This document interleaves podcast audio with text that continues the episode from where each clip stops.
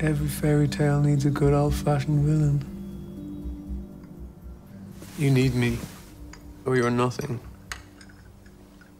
Because we're just alike, you and I. Except you're boring. You're on the side of the angels. مين فينا ما بيعرف جيمس موريارتي عدو شيرلوك هومز اللدود واللي لو راجعنا كلامه بالمشهد اللي سمعناه برأيي في شيء كبير من المصداقية موريارتي بيواجه شيرلوك فيقول أي حكاية تحتاج لشرير من الطراز القديم؟ أنت تحتاجني أو ستصبح بلا قيمة. وكأنه عم بخبرنا إنه لوجود أي بطل في حكاية يجب أن يرافق شرير. The greatest trick the devil ever pulled was convincing the world he didn't exist. صراع الخير والشر هو صراع أزلي منذ بداية الخلق وسيستمر هذا الصراع في الحياة الواقعية حتى نهاية البشرية من الوجود. ومثل ما حكينا في بودكاستنا الماضي أن الأعمال الفنية تمثل انعكاس لما يحدث في الحياة الواقعية أي محاكاة للحياة. فعند كتابة أي عمل فني بنحتاج في القصة لوجود هذا الصراع بين الخير والشر.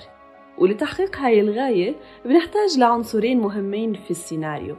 البطل المدافع عن العدالة وهو من يطبق القانون ويقدم العون للناس والشرير الذي يريد التدمير والخراب.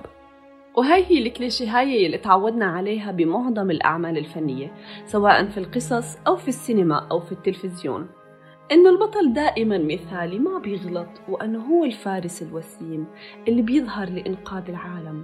وبالطرف الآخر بنشوف الشرير ذو الوجه القبيح اللي كل تفكيره هو كيف يؤذي البطل وسعيه لتدمير العالم وكأنه الشر متوغل فيه منذ ولادته. اتذكرت هون رأي توماس هوبز الفيلسوف الإنجليزي أنه الإنسان مطبوع على حب الذات والأنانية نتيجة فساد تكويني مادي فيه.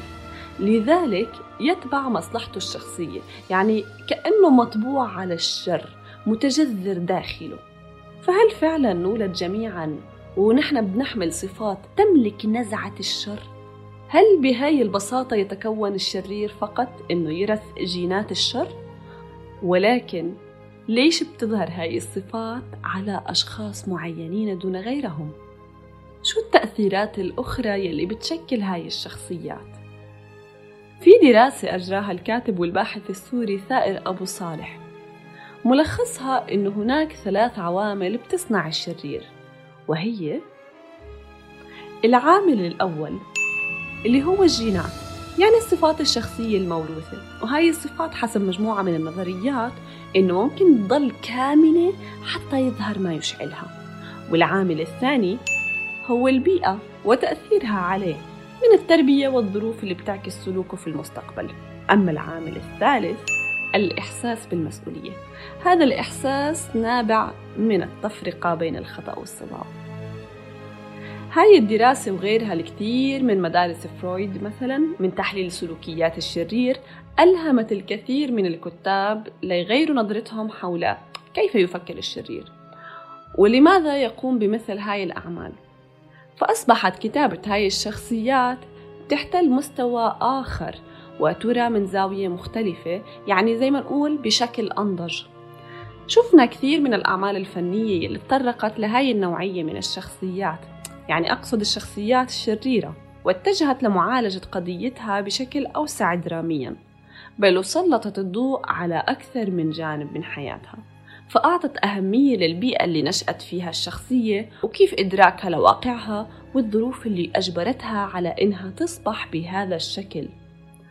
وضحت فيه دوافع الشخصيات ومن هون أصبحت شخصية الشرير ترتفع لتصبح أكثر تميزا من شخصية البطل وأكثر العناصر جذبا للمشاهدين.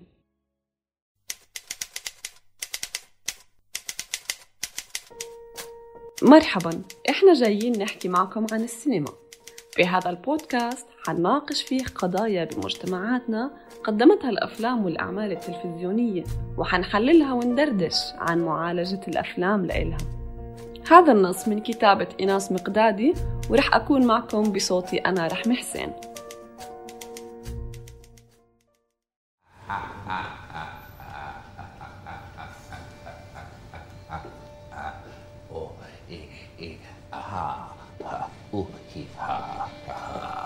Thought my jokes were bad. Give me one reason why I shouldn't have my boy here pull your head off. How about a magic trick? I'm gonna make this pencil disappear. It's gone. في الحلقة الماضية كان واحد من أسباب متابعتنا للسينما هو عنصر الدهشة من خلال مشاهدة ما هو مختلف فوجود الشرير في القصة وتحديه للبطل بيعطينا هاي الدهشة والإثارة لكن في المقابل أصبح المشاهدين بيولوا الاهتمام وبتعاطفوا معه ومع قضيته بشكل مقلق لكن ليش؟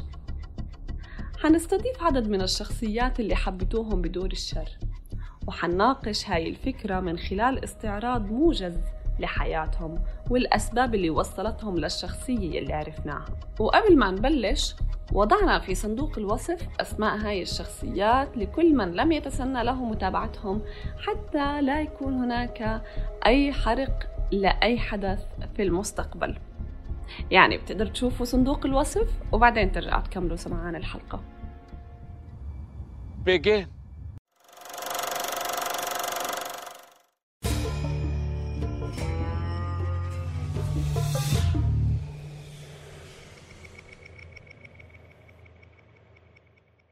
Who the hell are you? You know. You all know exactly who I am. Say my name. Do what? I don't, I don't have a damn clue who the hell you are. Yeah, you do. I'm the cook. I'm the man who killed Gus Fring.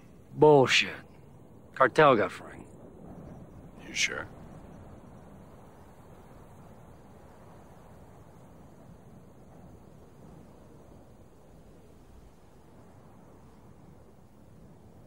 That's right. Now, say my name.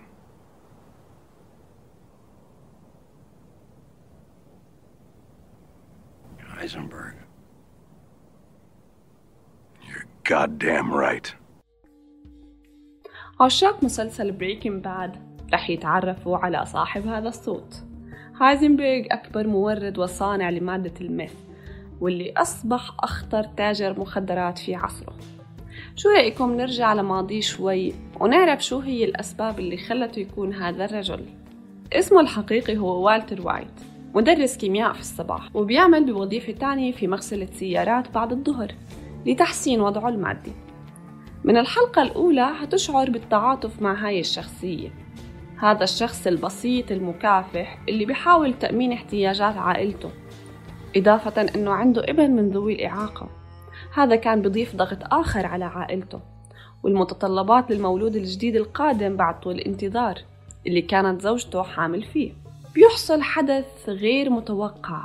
القشة التي قسمت ظهر البعير اللي صار هو أنه والتر بيكتشف أنه مريض بسرطان في الرئة والمضحك في الموضوع أنه غير مدخن ويحتاج لإجراء عملية لاستئصال الورم. هاي العملية مكلفة جدا وطبعا التأمين الصحي ما بغطي هاي التكاليف. فكرة موته وتركه لعائلته بدون دخل مادي أرعبته بشكل كبير وبدأ حرفيا يفكر كيف ممكن يترك لهم كمية كبيرة من المال. ففكر باستغلال ذكائه الكيميائي لصناعة المخدرات مع طالب من طلاب القدامى وجده بالصدفة بيروج لها. شخصية والتر ممكن نشوفها بعالمنا بس مش بهذا الشكل بالضبط. لكن تحول هاي الشخصية للأسوأ هو مش الشيء المستحيل. خلينا نطبق نتائج الدراسة اللي حكينا عنها بالمقدمة على هاي الشخصية. مثلا لو اعتبرنا أنه والتر كان عنده جينات شريرة لكنها بقيت خاملة. حياته المرهقة اللي حكينا عنها ثم إصابته بالسرطان أحيت هاي الجينات لتظهر لنا على شكل أفعال ذات طابع شرير. ومع توالي الأحداث والاختيارات اللي قام فيها والتر أصبح غير مهتم بمن يمكن أن يتأذى مما يصنعه من مخدرات. في المقابل إحنا حبينا شخصيته. ليش؟ يمكن لأن عشنا معه خمس مواسم ونحن عم نشوف كيف عم تتغير شخصيته بشكل تدريجي وواقعي. بكل بساطة إحنا أعطيناه عذر للظروف اللي مر فيها واللي أبدا ما كانت سهلة.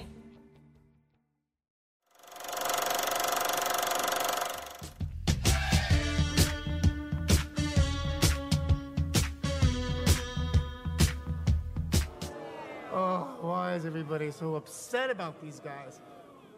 If it was me dying on the sidewalk, you'd walk right over me. I pass you every day and you don't notice me. But these guys, what, because Thomas Wayne went and cried about them on TV? You have a problem with Thomas Wayne. too. Yes, I do. Have you seen what it's like out there, Murray? Do you ever actually leave the studio? Everybody just yells and screams at each other. Nobody's civil anymore. Nobody thinks what it's like to be the other guy. You think men like Thomas Wayne ever think what it's like to be someone like me? To be somebody but themselves? They don't. They think that we'll just sit there and take it like good little boys, that we won't werewolf and go wild.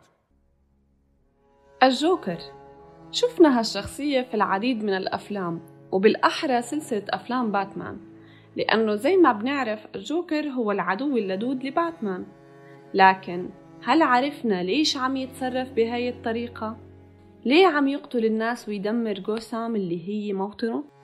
في فيلم جوكر نسخة العبقري تود فيليبس كان تركيز الفيلم بمجمله على الحياة اللي عاشها آرثر فليك اللي هو الاسم الحقيقي للجوكر في هذا الفيلم قبل تحوله لشخصية الشر معالجة الفيلم كانت بإظهار الواقع اللي كان بيعيشه آرثر والظلم والتنمر اللي كان بيتعرض لهم من الشارع من العمل من المجتمع وحتى من أمه.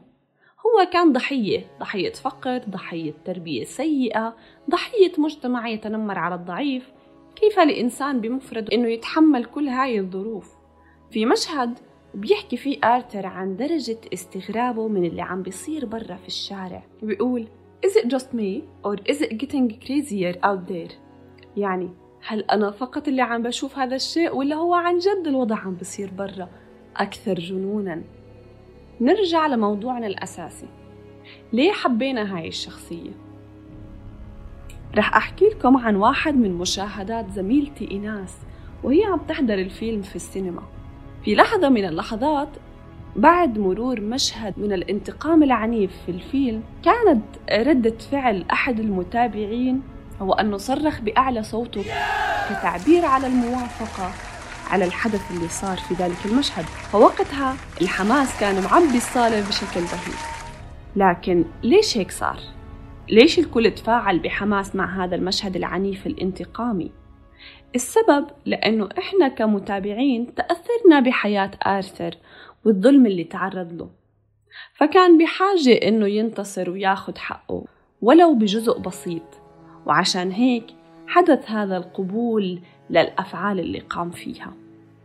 إحنا تعرفنا على ماضيه من خلال هذا الفيلم واكتشفنا إنه ضحية وتحول لهذا الشرير للانتقام من الأشخاص اللي ظلموه.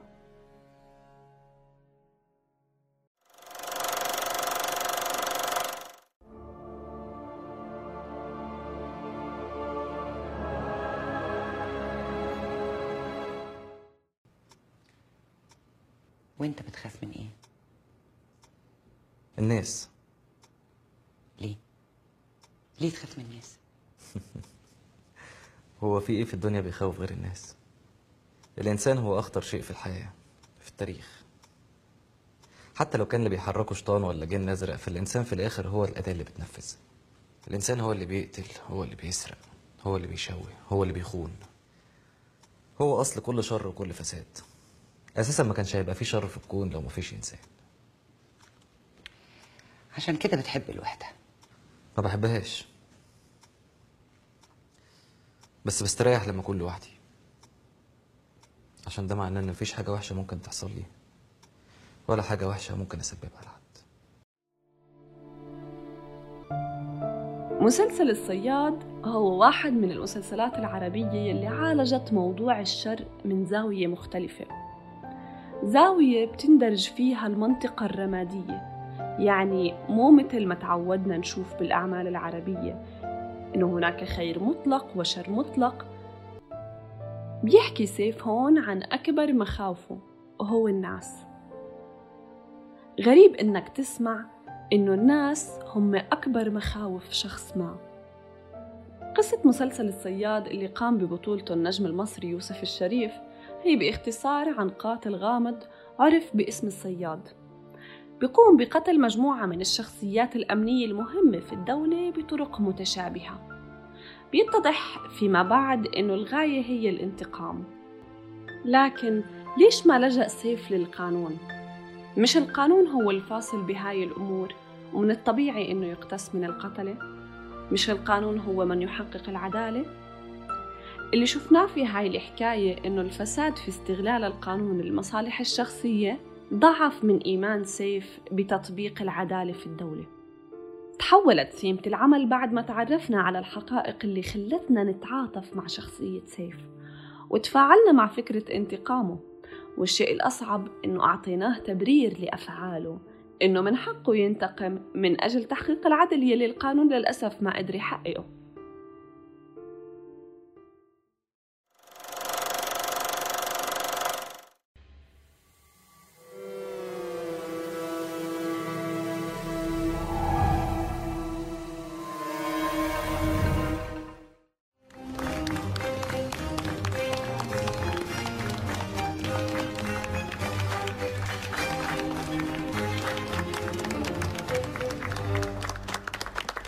Before we begin, you must all be warned.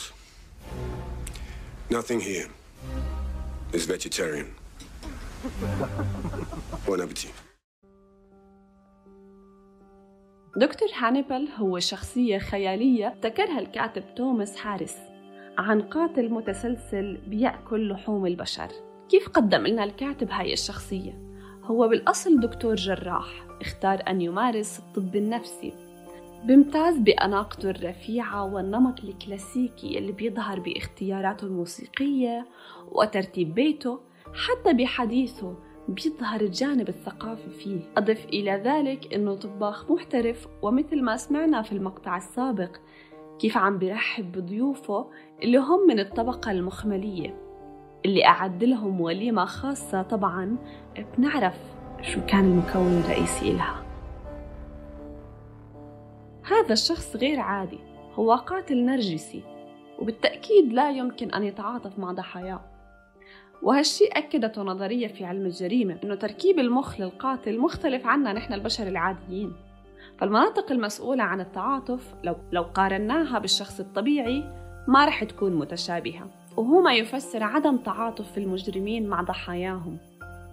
إعجابنا بشخصية هانيبال هو ليس فقط فخامته الشخصية وذكائه ولكن لأنه لا يرى أنه ما يفعله هو نابع من خلل نفسي ما بل بالعكس هو مؤمن أنه هو متفوق بالأساس على البشرية وهو شيء مخيف برأيي.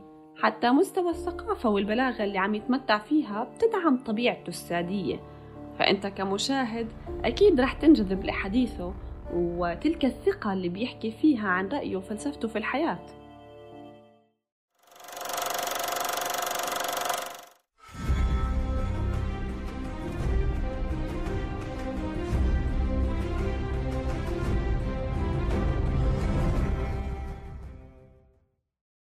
Seize him. Cut his throat. Stop. Oh, wait. I've changed my mind. Let him go. Step back three paces. Turn around. Close your eyes. Power is power.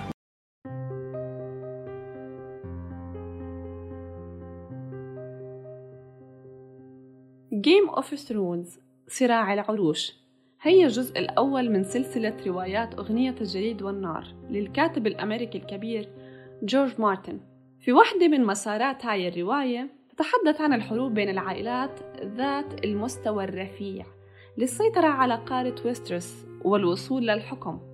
ومن بين هاي العائلات عائلة لانستر اللي بتنحدر منها شخصية سيرسي اللي هي شخصيتنا الشريرة. من خلال المواسم نستطيع أنه نلحظ تأثر سيرسي بوالدها.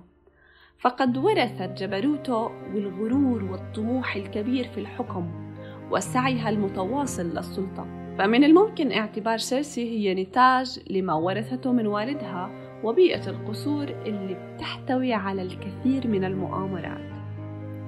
حتى في الاقتباس الشهير إلها Power is Power. اقتناعها بأن القوة هي كل شيء. وما دون ذلك لا تحتاجه لأنها أصبحت تعلم قسوة هذا العالم على الضعفاء وعلى النساء بشكل خاص. لذلك هي ما أرادت تكون واحدة منهم. أحببنا قوتها حتى لو كانت في كثير من المشاهد تستفز المشاهدين بغطرستها وبكلامها القاسي ولكن هي فعلا تستحق أنها تكون ملكة. في زمن الحروب إما أنك تقاتل وإما أنك تموت وهي بتعرف خياراتها جيدا. فأي شخص ليس معها هو عدوها. بعد ما ذكرنا هاي الشخصيات المتباينة خلينا نلخص ما توصلنا له من استماعنا لهاي الشخصيات ومناقشتها. شو هي الأسباب لتعلقنا بشخصية الشرير؟ وهو الشيء المشترك بشخصيات اليوم جميعها التحليل الأول التفاعل مع الشخصية.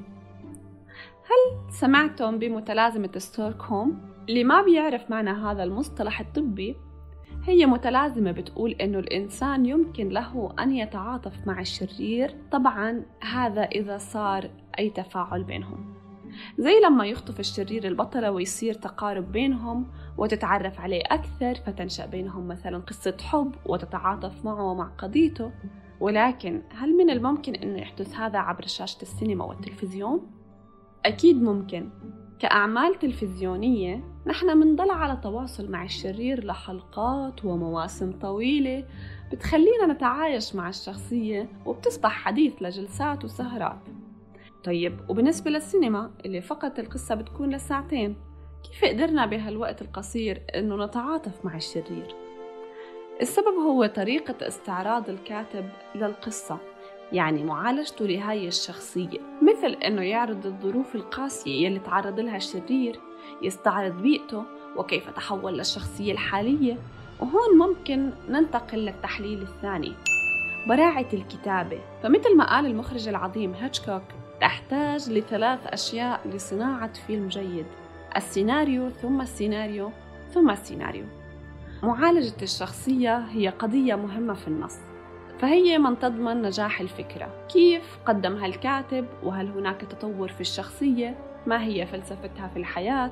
كل هاي الأمور جميعها تصب في إظهار شخصية قوية ملفتة. حتى العبارات والاقتباسات اللي بترددها هاي الشخصيات كثيرا ما نالت استحسان متابعيها وأصبحوا بيرددوها في كل مكان. مثل العبارة الشهيرة Keep your enemies close but your friends closer. اللي كانت على لسان العراب فيتو كوليوني. التحليل الثالث اللي هو اختيار الممثل أو الممثلة. الشخص اللي رح يأدي دور الشرير. حبنا وإعجابنا لهذا الممثل أو الممثلة. الوسامة أيضا براعة هذا الممثل والممثلة في إتقان الدور مثل براين كرانستون اللي قدم شخصية والتر وايت. التحليل الرابع هو المتعلق بالحرية. هاي الشخصيات بتكون مساحة الحرية في حياتها كبيرة جدا ومبهرة بالنسبة لنا إحنا البشر العاديين فهن بيقوموا بأفعال غير متوقعة أفعال مثيرة وممتعة. إحنا من خلال مشاهدتهم عم ناخد جرعة من الأدرينالين بتخلينا بحالة تأهب ويقظة لما سيحدث. أما التحليل الخامس هو مثالية البطل.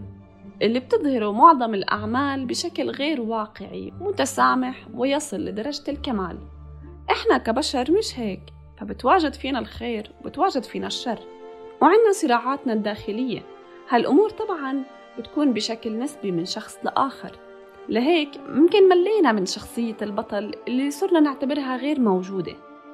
التحليل السادس الشرير الخفي. أغلب الأفلام تعتمد على حبكة هدفها أنه تضلل المشاهدين لتضمن متابعتهم حتى النهاية وهو اللي بيكون عنصر الدهشة يلي بنعشقه في الأفلام. استخدام هاي الثيمة في العديد من الأعمال كان لجذب أكبر عدد ممكن من المتابعين.